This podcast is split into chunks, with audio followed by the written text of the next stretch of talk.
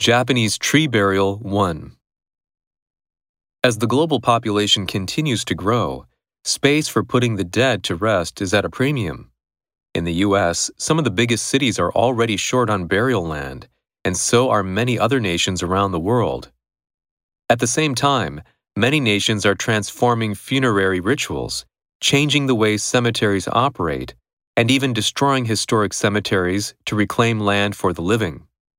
In Singapore, for example, the government has forcibly demolished family tombs in favor of columbariums, structures that can hold the urns of the cremated.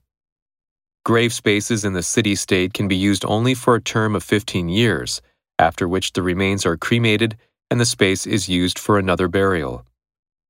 As early as the 1970s, public officials in Japan were concerned about a lack of adequate burial space in urban areas.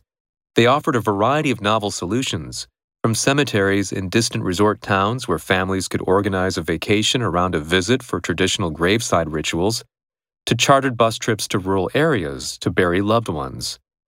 Beginning in 1990, the Grave Free Promotion Society, a volunteer social organization, publicly advocated for the scattering of human ashes.